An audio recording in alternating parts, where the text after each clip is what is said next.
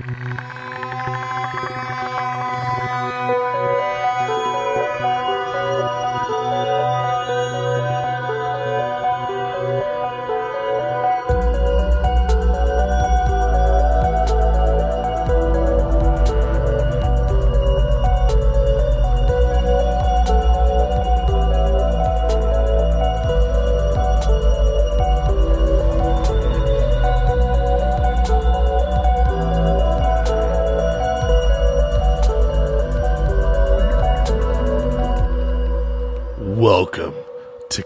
Campfire.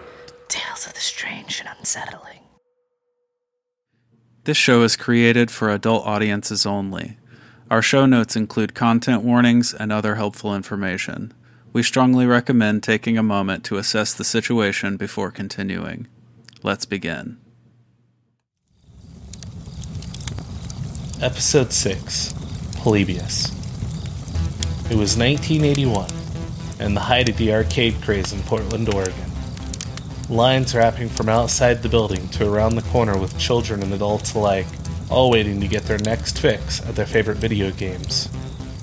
Excitement and anxiety filled the air, and the jingling of coin filled pockets could be heard everywhere. When the doors opened, everyone raced inside, each targeting their desired arcade cabinets filled with the latest and most exciting games to date. Machines lined the room, creating a maze of flashing colors and neon lights. Sounds coming from machines mixed with synthwave playing throughout the arcade would set the tone of the evening.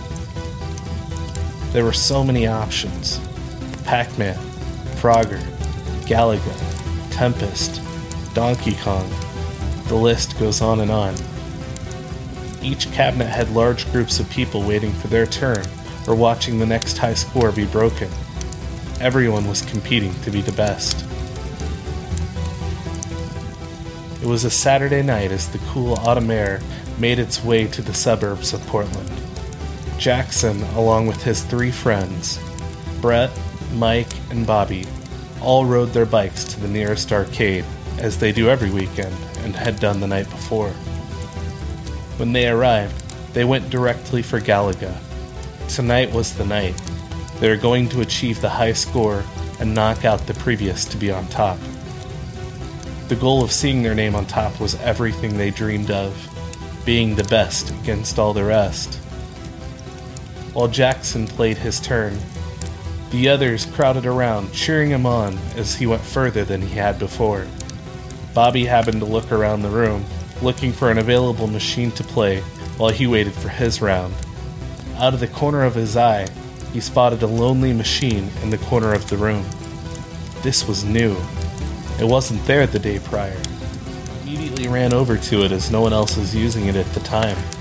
He was very intrigued by this particular cabinet, as it was all black, no markings, no pictures or artwork on the exterior. It seemed almost like it was calling to him.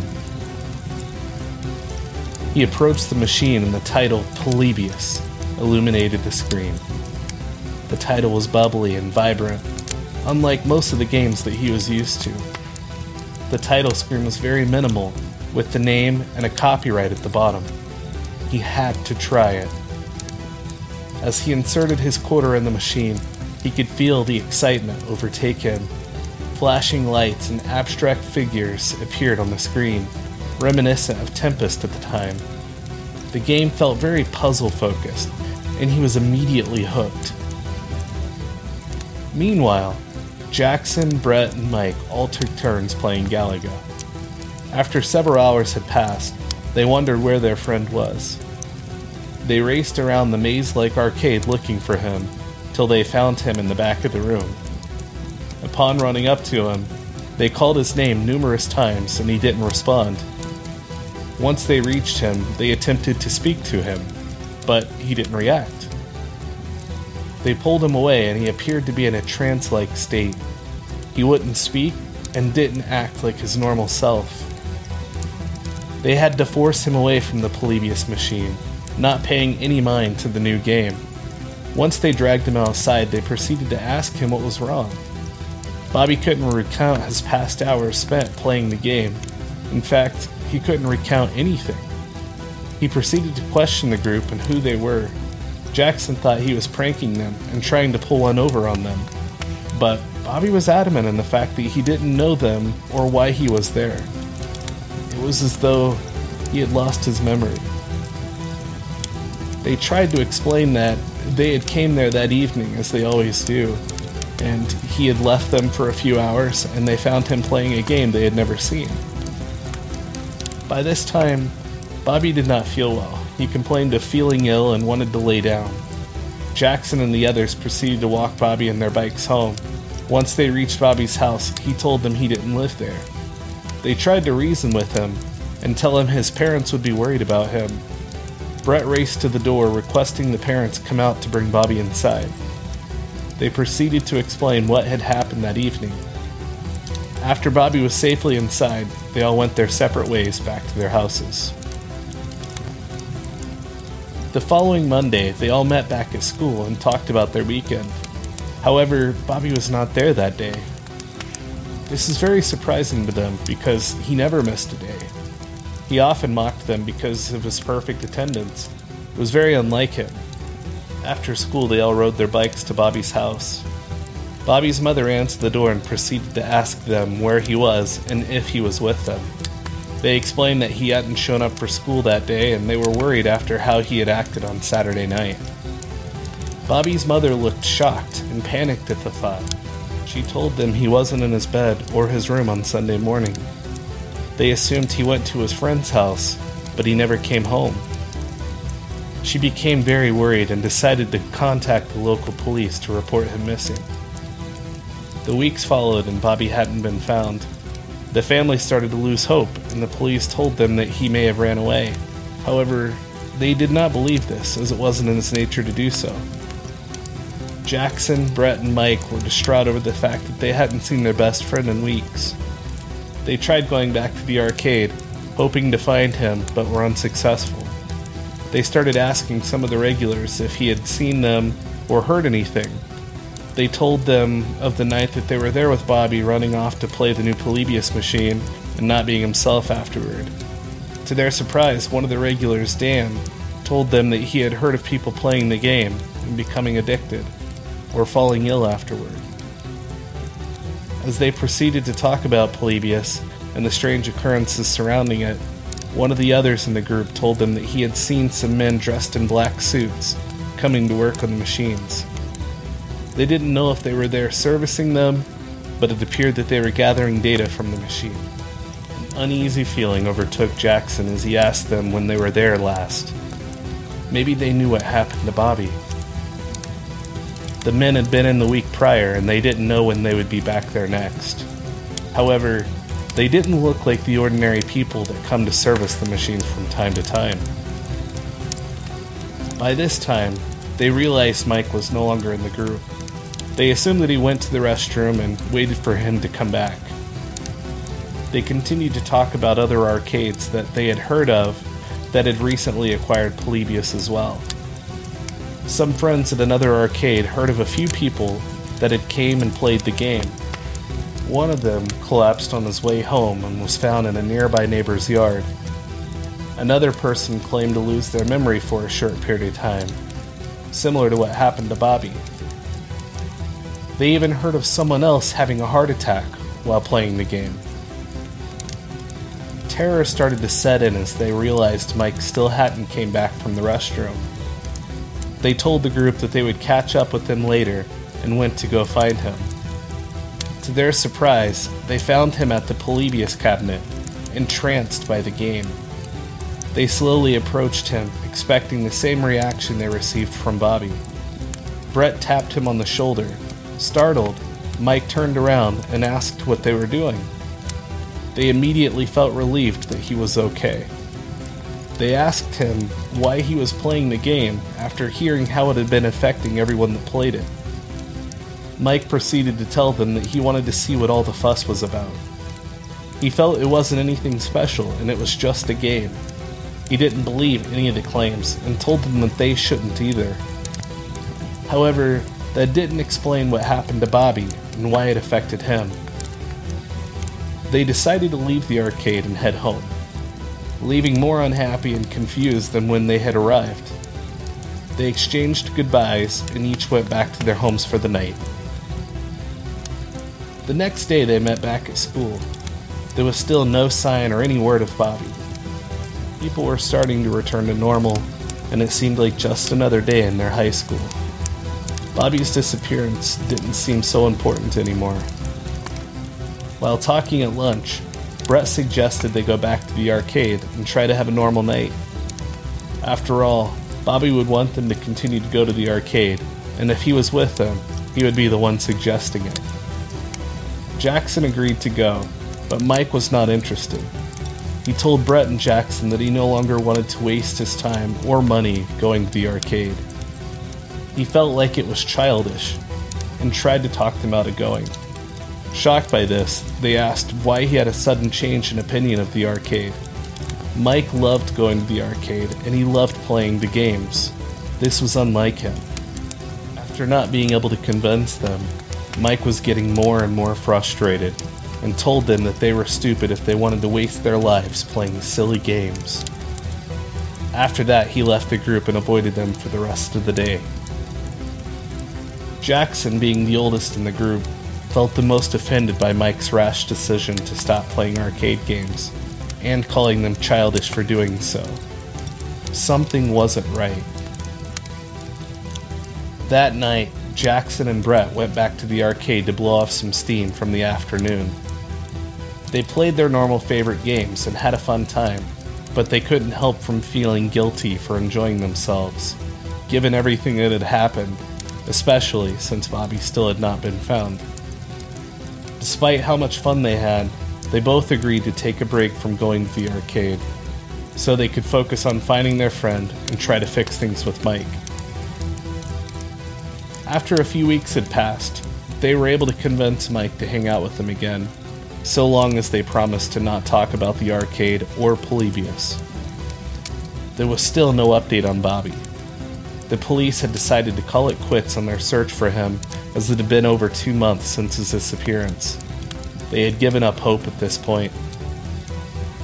The weekend quickly came, and Jackson and Brett decided to once again revisit their favorite arcade.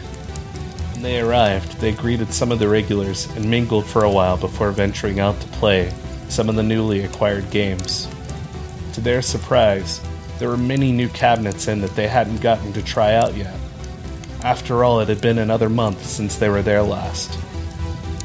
They went from machine to machine, trying out each and every one of them. The once familiar feeling of excitement overtook them as the hours quickly passed. After they realized how late it was, they decided that they should get home as they were nearing their curfew. While walking through the arcade towards the exit, they both looked back to the corner, expecting to see the Polybius machine there. To their surprise, it was gone. They met Dan standing outside the arcade smoking a cigarette and asked him what happened to the cabinet that held Polybius. Dan told them he came in one day and it was gone. No one knew what happened to it or why it was removed. There was a lot of speculation as to why, but no one knew for sure. He jokingly referred to Polybius as the possessed game.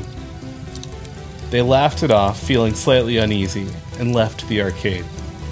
To this day, no one knows where the Polybius arcade game came from or why it was removed. There were reports all over Portland of the game and multiple stories of people that played it. There have been many that have speculated as to what the game was and why it was created. Of those, the most notable theories being that it was a possessed game made to take the souls of those that played it. Another theory was that it was made by the government to practice mind control. Many publications have written of the game, and many people have came forth claiming to have once played it. However, no real evidence of the game exists to this day.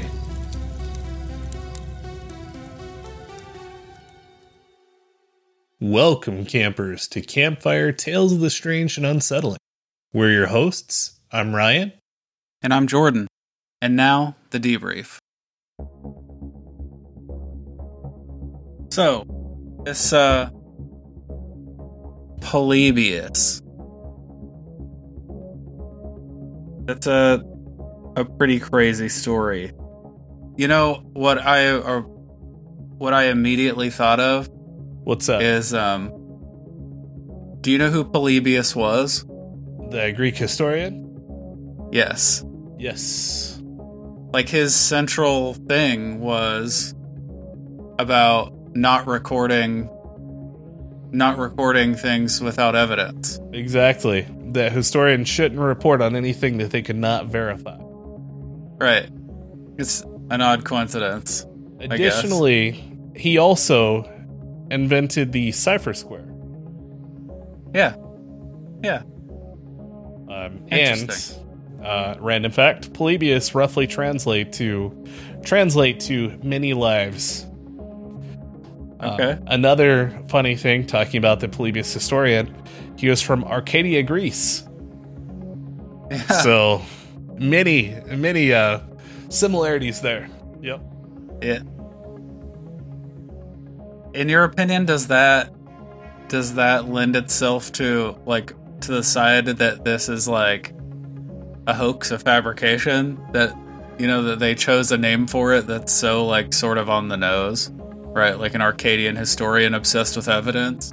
You know, I- I wouldn't say I wouldn't say specifically. Um, yeah, I would say with Polybius, just the name. I think it was, um, it was more because there was also another game at the time called Polyplay, um, Okay. and there were multiple vector-based games at the time, which Polybius was a vector-based game Right. um, with smooth lines, like lots of lots of abstract shapes and things like that.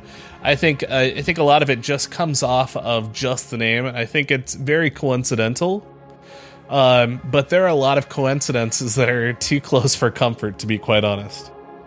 yeah, I get that for sure. But does the urban legend itself include like an abduction? An abduction, meaning Yeah. Like kids playing it and going missing. So there were reports. Um, there were actually several reports of side effects of playing the game. Um, of those were nightmares, um, memory loss, disappearances, people committing suicide. Um, you know, even to play this or to play the game, there were fights that would break out nightly over people that wanted to play because of how much you know how much of an addiction that it created. But yeah, there were there were multiple reports of disappearances, um, and like I said, even people just dying from playing the game or committing suicide.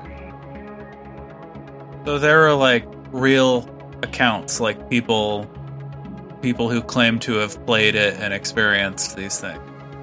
There are claims, yes. Um, there are some random newspaper articles um, that are out out there of people claiming to have played um, a specific game, um, where they felt very ill afterwards. Like, you know, they didn't feel themselves. They were getting sick. Um, you know, a lot of just different accounts of that. Which, I mean, one of the most notable that doesn't really pertain to this one. Uh, but there was actually a case of a child, or a uh, I think he was twelve or thirteen, a kid named by the name uh, by the name of Brian Mauro. Um, he had actually gotten sick after playing Asteroids, uh, the Okay. game Asteroids, for a long period of time.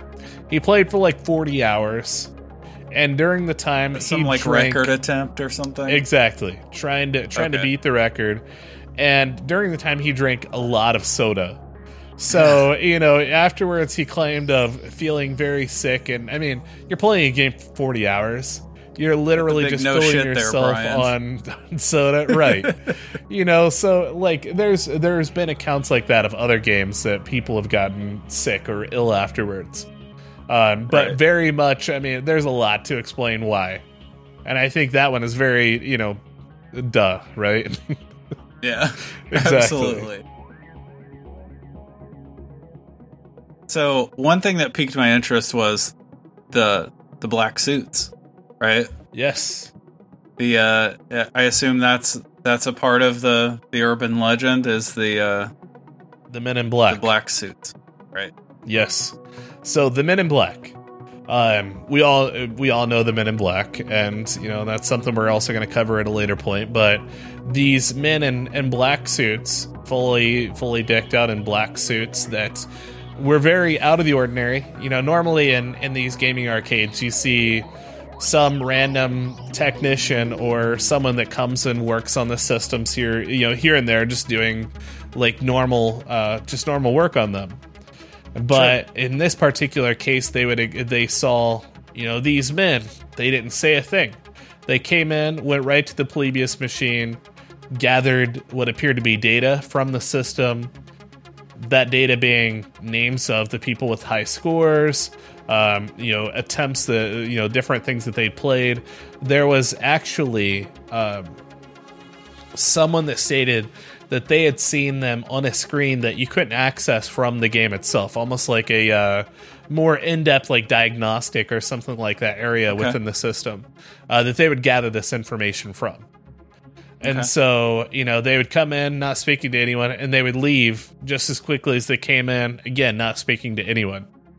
And so it was very off putting, being that, you know, they were dressed in these suits, you know, looked like somebody that you would not expect, especially in an arcade in the 80s.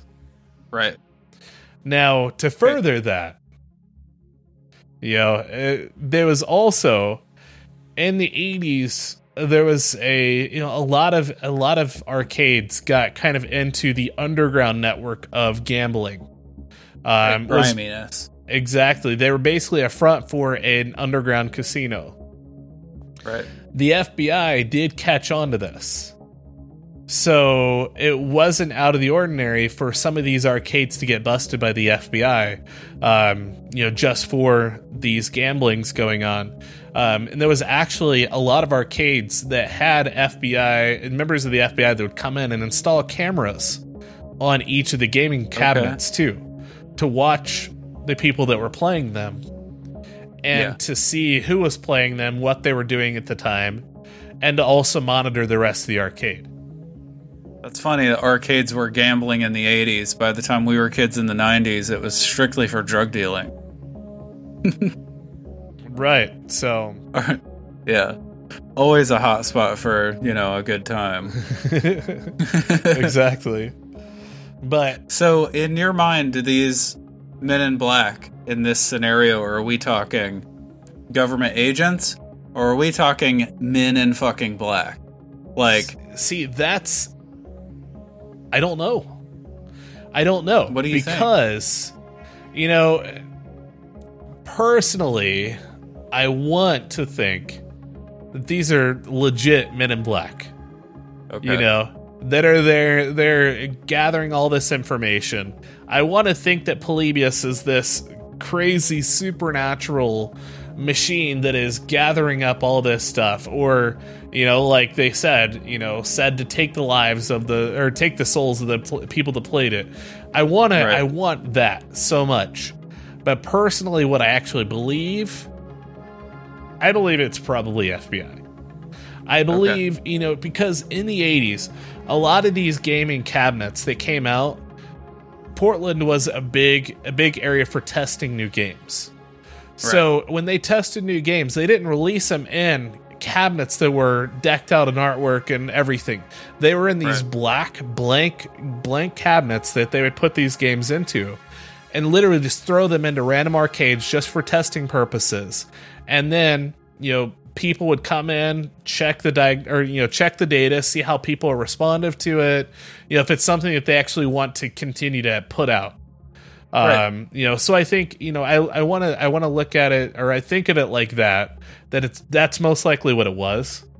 Um, Yeah. But you know, and also these men in these black suits, they could either be part of the company coming in to just collect the the data, or you know, maybe these particular arcades were targeted as a possibility, or it was just something that they, you know, the FBI was keeping tabs on a lot of, you know, arcades in general. And so they were, you know, looking at some of these newer machines and things like that just to collect that data to see, you know, who was playing it, check cameras and things like that. Again, So- it's hard to say for Yeah. sure though.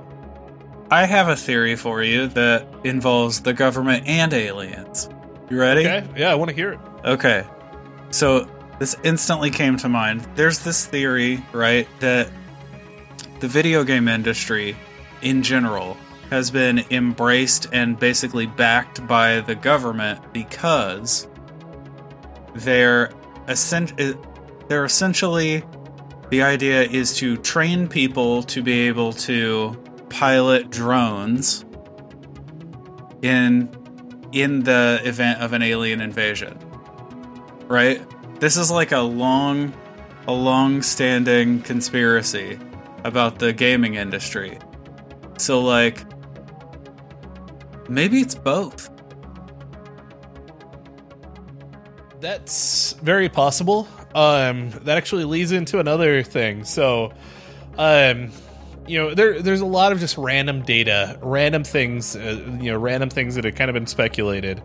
Um, so there was said that one of the creators, um, of Polybius was a guy by the name of Ed Rotberg. Um, he created a game called Battlezone uh, for Atari. It was actually the very one of the very first VR games uh, that you played wearing goggles, um, and it was one of the ba- basically the very first VR style games that was ever made.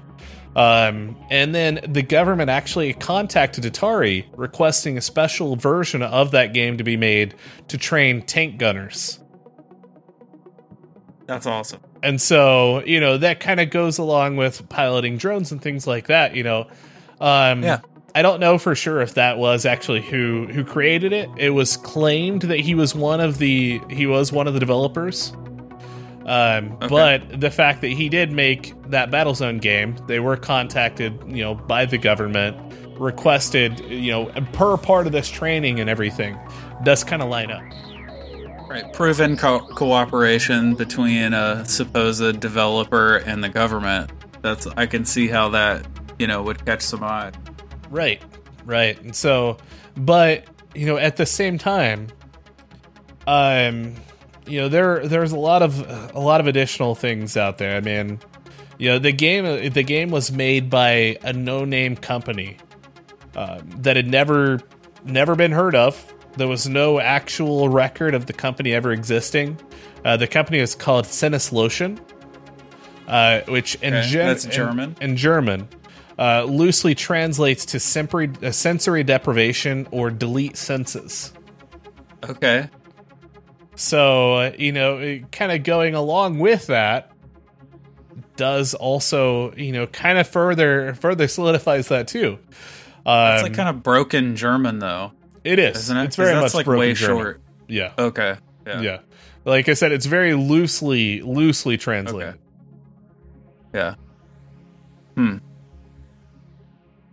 Now, you know, the question at that point is is that like a, a German company like doing like a you know, making a choice with their naming the naming of their company to make it like kind of short and catchy?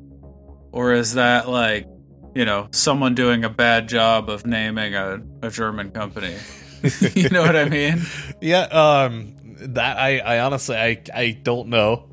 Um you know because it it does, you know, like you could literally go into Google Google Translate and translate sensory de- sensory deprivation into German and it's going to give you some whatever. yeah, some broken, Um, terrible. exactly. So maybe maybe somebody was like, "Hey, you know, we'll call it this. So this is going to be what it's based around, and make up Uh-huh. some random word that fits it." Um, you know, it, that's possible because it was a no-name company. They don't have any record of ever existing. I mean, even looking through archives of game developers or even old you know old companies that aren't you know aren't even established to this day or that have died out and things like that this company has never technically existed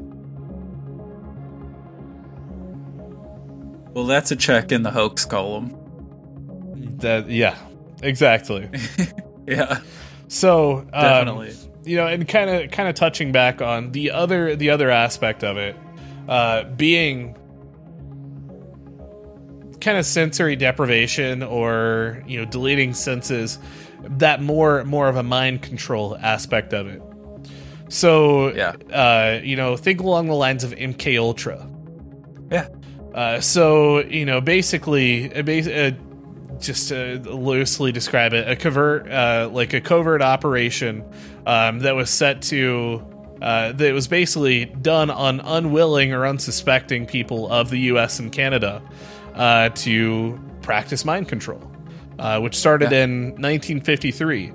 Um, they used LSD uh, in a lot of cases, basically drugging people to tr- to tap into their minds. Um, Yeah. and so in this case, the way that they described Polybius, because there's no documented footage of the game, there's one one technically the, the only thing that's considered to be real of the title screen. The title screen, Polybius, again with just a copyright at the bottom. Uh, copyright 1981, Sinneslöschen. Um, you know, there's no actual game footage, but that was claimed to have uh, basically to be a space shooter game with a lot of flashing colors and weird shapes and these kind of weird mind trickery um, that they claim to be similar to side effects of being on LSD. You know, um, I pulled up, I pulled up the image, right, of the the supposed start screen Right. Yep. here. I believe in the in the story you uh, described the the title as bubbly. Bubbly. Right. It's funny because as soon as I saw this font that was supposedly used, it looks like Bubbles, the game Bubbles. Exactly. Yep. That's start screen.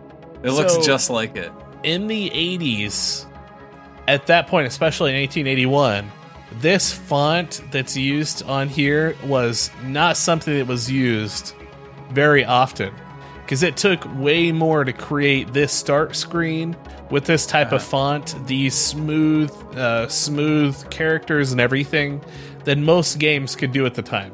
I mean, even Right. look at Donkey Kong, one of the most successful games creating the entire Mario franchise. Yeah, it looks Um, like shit compared to this. Exactly. So you know, and I mean that's another another thing. But yes, it does look very, very, very similar to Bubbles. Yeah, it really does. I mean, our our government has a long history of mind control experiments. Yeah. Uh, right? There was. I mean, there MK was, Ultra uh, is a huge one. yeah. I mean that's that's one of the one of the biggest, literally Yeah. dating back from early '50s until today. Uh, I mean, you know who was a, a participant in MK Ultra? Ted Kaczynski, the Unabomber, was one of the patients, and that's Yeah. not a conspiracy theory. That's like right. documented. Actual fact. They pumped that guy full of LSD for like five years, hmm and Yeah, I- yeah, these we all know what happened. I, I checked out it just did you know in kind of preparation a couple videos of people that claim to go through these types of LSD training uh, for mind control and how it affected their lives. Um, and a lot of a lot of these people feel like they have no control over anything anymore. Yeah, You know, even years years later, feel like they they literally have no personal control over anything. Yeah, and I know that there was a there was one I, I can't remember specifically, but there was a doctor that would take um, that would take patients that were uh, either like already suffering from some some sort of diseases, uh, maybe even uh, mental cases, things like that, and he would put them into medically induced comas, and then pump them full of LSD as well oh my god, just just so they could they could try and provide all these like external external things to them to try and control their way of thinking and everything after they pull them out of these comas. Um, and this is something that was it was widely used, and you know, like, which to me is very fucked up. Like, yeah, you know, and that's something that still happens to this day, though. You know, the government is still practicing mind control. There's lots of different ways that they're able to do it now that they've developed after you know all of these these you know previous ways of of doing it. Right. Yeah, Um, for sure. You know, it, in a lot of cases, and, and some of the things I was reading is uh, there was some comments and quotes, which I don't have a particular one, um, but there was one that I, I do remember coming across that stated basically, you know, the government has always tried to find a way to tap into people's lives, and they're still doing it to this day, and you don't know that they're doing it Right. you know and so you know like thinking of it like that plus you know mk ultra plus all the, i mean there's other different means of mind control and things like that different um you know there are other avenues and reports and things like that that they did you know this very well could even fall in line with that too Right. you know Now, because is that where you is that where you land on this? Like, do you think because obviously it could go a lot of ways, right? it very Like, well could exactly Is it is it a government conspiracy? Is it I mean, it could be literally all of the subgenres of paranormal could be involved here, oh yeah right? i agree So like government conspiracy, does it have to do with aliens? you know Is it I that mean, was that was actually one of the first things I thought uh, when I first started getting into it. Like maybe this is uh, the work of some alien, you know, some like alien outside factor. Maybe that's what created. That's why it came in when no one knew how it came in, or it left and no one knew how it left. You know, like there's there's a lot of things that that could really back it up for sure. Plus, I mean, um, you can't talk abductions without thinking aliens, Exactly. right? You Kid know, goes so- missing for a few months. and, and Like- in this particular case, you know, with with this story, they never found him. Yeah, And so, with the other reports of deaths, um, you know, people committing suicide, um, you know, the one report of somebody having a heart attack while playing the game. Mhm. You know, there are, there are scientific reasons. You know, a game like this being very flashy could cause epilepsy. It could Sure. cause like an epileptic uh, an epileptic fit, like you know, and cause seizures and things like that. It- yeah, that could definitely explain, you know, a lot of uneasiness, heart attacks, and things like that. Um, you know, as far as explaining why someone would commit suicide, why someone would disappear, things like that, that it doesn't. You know, definitely Yeah. doesn't explain that. And Sure. so, I guess before I get into my overall feeling and my overall idea and, and opinion on the thing, um, you know, kind of kind of looking just at the at the further uh, the further thing. Like I said, there was no uh, no documented footage of the game. There's been no, uh, you know, outside of word of mouth, people stating, you know, a lot of a lot of people came forward and stated that they played this game, um, and they had all these problems. So they knew people that played it and ran into all these problems, or you know, had gotten sick, or knew somebody that died from playing the game. Um, you know, I of it like that. I want to say it's very, very paranormal, very supernatural. okay. Um, but I can't dismiss the idea of mind control being that trying to create almost a almost like a like a trip that you would you know you would experience while while on LSD.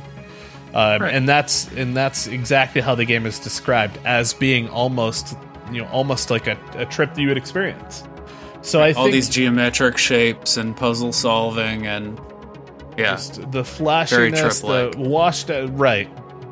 It's very, it's it's just really hard to say, and that's where you know, kind of looking at it like that. I don't know whether I think one way or the other, but I know what I want to think, and like I said, and that's what I want to think, and I think the idea of aliens being involved would make the most sense if you look at it like that. Yeah, I mean, anytime aliens are involved, it makes the most sense to me. But yeah. I have noticed. so, um, you know, I, I get that. I get that for sure. Um, and you know, it's hard to, it's hard to think Men in Black also with not think without thinking something about extraterrestrials or you know Exactly. ultra terrestrials. Um, you know, maybe it was aliens. I don't, Maybe it was. I mean, with the Men in Black, it's it's like 50-50, right? Like government or aliens. right? Of course. I mean, it, it's it's at that point it, it is it's one or the other. Because I mean, there's of course, you know, with the reports of gambling and underground casinos, you know, like arcade being a front for it, FBI being involved is going to be very much a thing. And it was Right. at the high point of arcade, you know, this arcade um, you know, craze Culture. and culture, right? The that being, you know, that being a front and lots of cases like that happen throughout the you know, throughout the world. Um, or throughout the nation rather, you know, speaking, you know, just of the US. Um, you know, because it was such a high a high craze and such a big point that there were i mean there were even competitions there were competitions where people would play hours on end i mean you know Oh, yeah. with arcades being such a massive massive thing at that point what better way to really hide some crazy shit that you're doing other than making it something that's going to be very populated and you know no one has to worry about it um, Yeah. A building that's going to be packed with people every night. exactly you know nobody's Yeah. going to bat an eye Yep. so it makes a lot of sense. I know that arcades were notoriously like they were notorious for being fronts for criminal activity in the 80s. For sure. There were a lot of sketchy arcade owners hmm and yeah.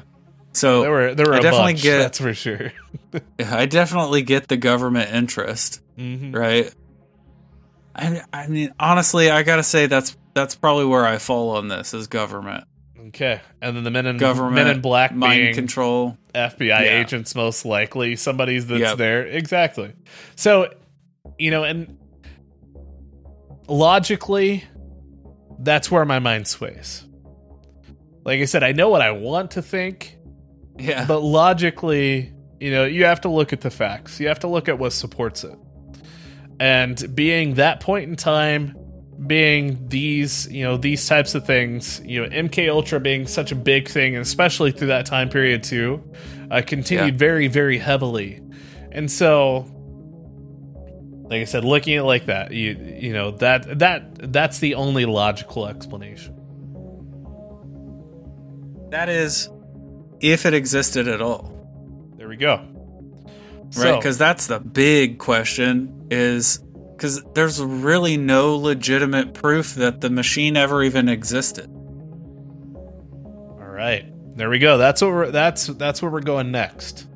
So the earliest report of Polybius being referred to ever being referred to was February 6th of 2000 on a website called coinop.org. There was an entry that was made by the owner of coinop.org of this game that existed. Um, you know, brief description. That's all. Fast forward to 2003. There was a GamePro article that released on gaming urban legends.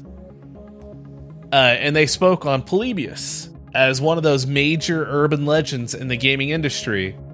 Uh, Okay. No one knew where it came from. No one knew where, you know, like what it was about, other than speculation. Now, the guy that ran coinop.org was a guy by the name of Kurt Koller. Um, you know, he's the one that created this entry. And any guess, just any guess, who brought Polybius to GamePro? Um i'm gonna guess him Kurt Koller. So he Okay. tipped off GamePro about Polybius. Um, and then Polybius again in 2003 created that article based around gaming urban legends.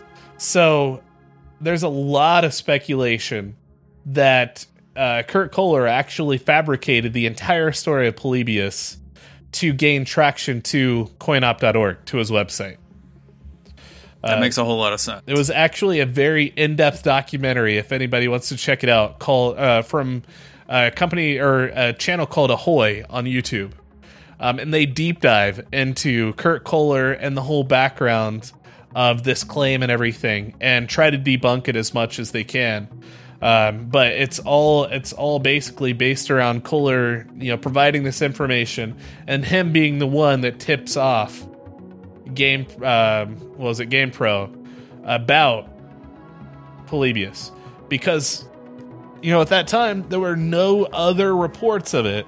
And to this day Sinneslöschen is not an established company. There's no record of it. There's no record of polybius ever actually existing. There's been a lot of people that have came forward. There was actually a comment that was posted on coinop.org um, someone claiming to work for Sinneslöschen at the time of the game that was released stated that they were they were informed by um, you know some outside government uh, you know operation basically um, instructed to make this game.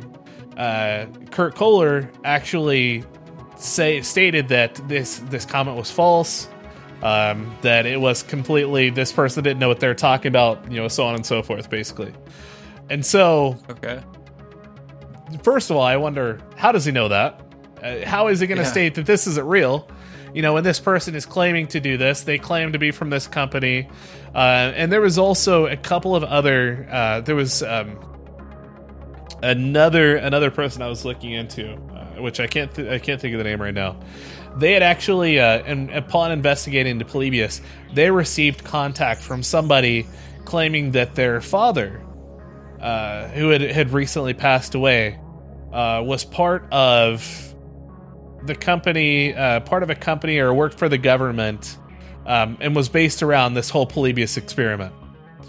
And when when it basically came about, he didn't, you know, he got so fed up with the the fact or the idea of the mind control, he wanted to do away with it.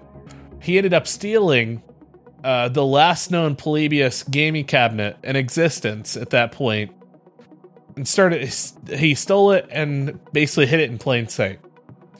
Uh, cut to a couple years later, the guy ends up having uh, you know this this crazy meltdown. He's obsessed with this game, uh, obsessed with the whole idea and everything around it, and preserving it, but also you know taking away the government's uh, you know possibility of continuing their mind control experiments through it. He ends up going crazy, goes to prison, and dies. Um, okay. and so and this is this is another report of somebody you know that came out and stated this is what happened um, and there's been a lot of other reports of people coming out and saying that they played it or they knew somebody that played it they knew somebody that died they knew somebody that was a part of the company um, there was actually really funny there was an episode of the simpsons where Bart goes to an arcade and plays a game, and next to him as the as a Polybius gaming cabinet. Um, Yeah. You know, so it's been so so embedded in in media these days uh, that it's became this giant uh, this giant thing. And so, getting back into, we don't know whether this is real or not. We don't know whether the game ever existed. I want to say it's completely false. Um, Yeah. I don't buy into it. You know, at this point, like I said, you know, I know what I wanted. I know what I what made the most logical ex- explanation. But learning of Kurt Koller's tie-in with this, knowing that there was no ever established thing of anything ever being in, you know, any games ever existing until 2000 when he made a report on his website.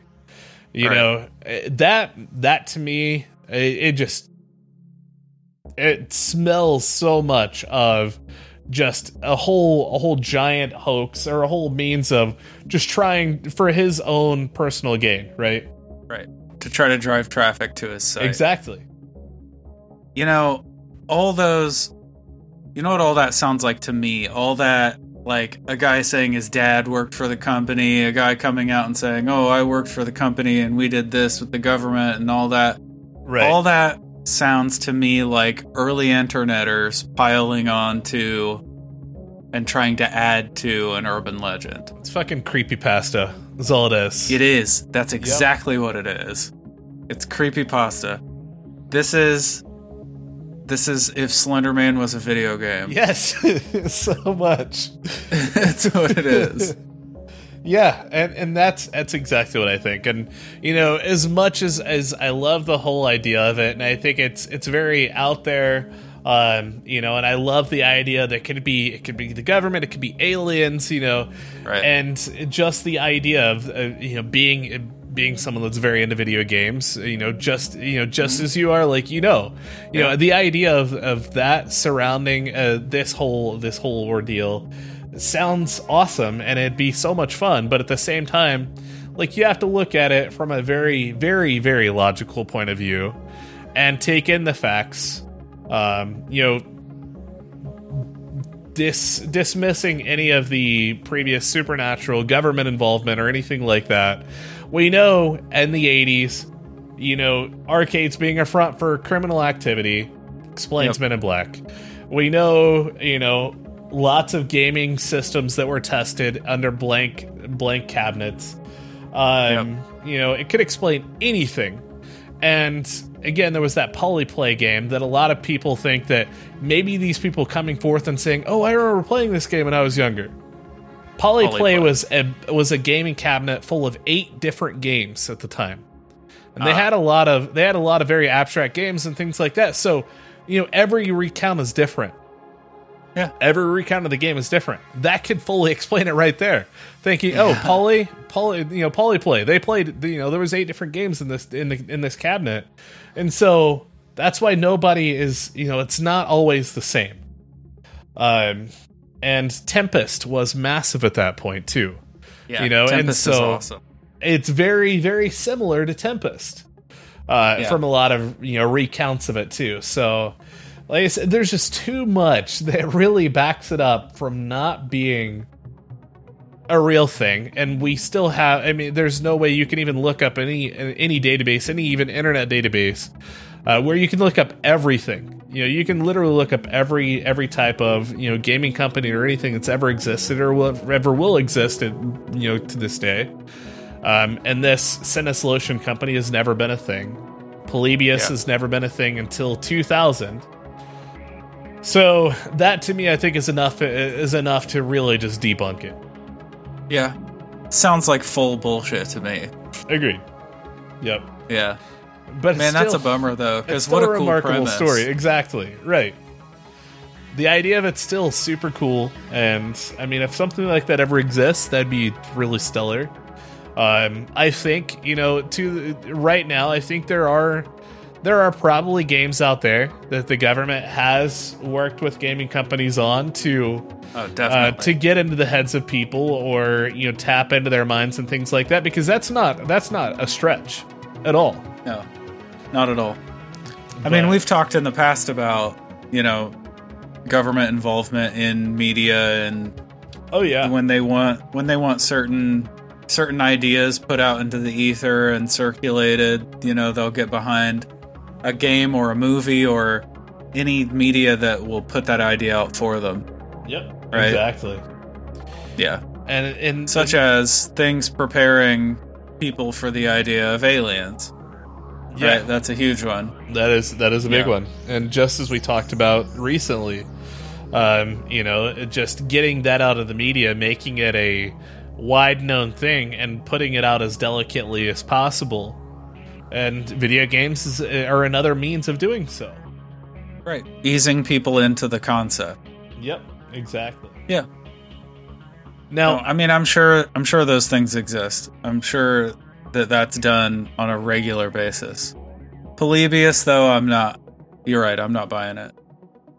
Now, I did I did try to do some more digging because, you know, once I got to that point, knowing how I felt, uh being so just disappointed in the fact that it's clearly a hoax. Um, Yeah. there was a company uh, that created a game called Polybius under the name of Sinneslöschen that's been around for about 20 years.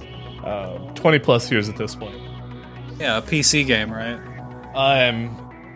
So yeah, it it is a well. there's actually been a lot of games that have came forward and being Yeah. you know claiming to be Polybius. It was actually a PS4 game, a VR game called Polybius that was released. Uh, but this is a game that's been around for about 20 years, and uh, you know claiming to be under Sinneslöschen. When you look into like uh, the actual game files and some of the coding, states the developer as Igor Uspains. Uh, which, Okay. if you rearrange the characters, it spells Rogue Synapse. Okay. So Rogue Synapse is a company, uh, a guy, a company that made games based off of pop culture, films, um, you know, things like that. So they made Space Paranoids, uh, a game Tron based off of Tron, uh, Bishop of Battle, uh, which was, um, I believe it was Bishop of Battle that was the Emilio Estevez movie where you get sucked Oh, yeah, into the game. Um, Yeah. You know, so yeah, so they made you know, so this Rogue Synapse, you know, this Igor Uspains, you know, being Uh, rearranged to be Rogue Sp- uh, Synapse, um, Right. you know, is most likely the developer that made this game that's been around for you know twenty plus years. Um, that's the Okay. only technical Sinneslöschen game that has existed. Again, there's been a lot of a lot of ones claiming to be a lot of people that have made games. There's actually been a lot of really cool uh, games inspired by Polybius that look Yeah. really stellar, but nothing that is actually legit and Right. based from 1981 that we know of. You know, who's Okay. to say though? This isn't real. Maybe Kurt Koller knew a little bit more, and he, you know, he had a little bit more insight. Then he's trying to, you know, trying to get more information or trying to find somebody that has more information on it. Um, you know, who's to say that that's not the thing? But you know, that's just a stretch, and that's me stretching to try and you try and make I it know. as real as I can. But I don't, I I, don't. It's not possible. No way. yeah. I mean, I'd love it to be real, but I'm I'm with you on that. Yep. Have you did you consider trying the the little PC game? I watched it, and it 2000s? looked like dog shit. Did it? Yeah. Was it at all like the way they describe it in the urban legend? Um, not really. So basically, the way this is is you have a little tiny spaceship at the bottom, uh, Uh-huh. whatever whatever it is, and you basically just move from left to right and tap the space bar, and there's numbers that flash up on the screen, uh, in a spiral, just a constant spiral, just moving around, and the Okay. whole premise I I don't understand, and everything I've watched, nobody can quite figure it out either. Um, because you're you're either looking for your numbers or or whatever else, but there's also all these random shapes and things like that that are flying throughout this kind of space or this um you know, this void or whatever, right? But then you have these numbers that are going around, and I like from the way that I understand it, or it, I could be hundred percent wrong. And if somebody else knows, like let us know. But um, you know, it, the, what it seems like is you're trying to hit these numbers, but you're also trying to like add or subtract and do all these weird things by doing Okay. this. It, it literally makes no sense, so and I have no desire to ever even try it. You think maybe the game was just like intentionally obtuse to be like to try to come off trippy like the urban exactly. legend? Yep. Okay. I do. Yeah. Yeah, I, that's That exactly that's exactly what I think is they were trying to make it as weird and as like complicated and off the wall Yeah. as possible to where people could be like, "Oh, well, this might be the real thing," you know, because Right. it just makes no fucking sense. Oh man, this is so deep. exactly. like it just it's a whole ass waste of time even watching it. So don't bother. All right. There's also been some really cool ones though, because I've seen some really awesome ones where you're literally flying through space in this like uh this uh like uh like uh, almost spherical um tube, you know, and you're trying to like dodge all this stuff, but also like there's there are a lot of crazy trippy colors and and shapes and you know a lot of it does you know kind of reflect the way that Tempest is Um, Okay. You know, Like but modern Tempest. very yeah, exactly. Okay. And then even looking at the PSVR one, uh, the PS4 VR one, what took that to a whole nother level. And look, super stellar. I would I wouldn't mind playing that one. Uh, Nice. You know, but a lot of the others are really basic, and all they use is just flashing flashing lights, and then a lot of just uh, you know subtle um, subtle mind games and flashing words that would appear, uh, subliminal messages, if you will, just to try and Right. come off like maybe it's using some form of mind control. No, it it's just silly. And so I I I invested a whole lot into this, really really hoping to come out, you know, with something that I would be really pumped that you know, and try it and try and not debunk it or try and like really you know stand stand my ground and everything, but I can't. Like, it's impossible. It's because it is it's such a very I mean, it's very obviously fake. And Okay. Yeah. that's what it is. I mean, you you win some, you lose some. You know. exactly, you know. But that's that's kind of the goal and I like the idea of being able to also be able to debunk it too. You know, because we have enough data to really or maybe know that it's bullshit. maybe the absence of data, uh, technically Right. in this case, is what lets us know it's bullshit. Exactly. Yeah. Okay. I guess it's bullshit. I think it's bullshit. well, that wraps up episode six, Polybius. Thank you, thank you, thank you. From the bottom of our weird, possibly alien, maybe ghostly, probably cryptid hearts for listening. We absolutely love having the chance to discuss all these wild creatures and events every week, and it's your continued attention that allows us to carry on. We want to get to know each and every one of you, so please come and check us out on all the socials at campfire.tales.podcast on Instagram and Facebook, at campfire TOTSAU on Twitter, and you can also visit our website at campfirepodcastnetwork.com. If you love the show, please rate and review it. It's what truly helps us continue bringing your weekly dose of the strange and unsettling. And a special thank you, as always, to Greg Martin at Reverent Music on Instagram um, for his song Dying Star. That's from the EP Interstellar. It's fantastic, fantastic stuff. Go give that a listen. And that's it. Until next time, I'm Ryan, I'm Jordan. and remember, campers, Stay weird and trust in the unknown.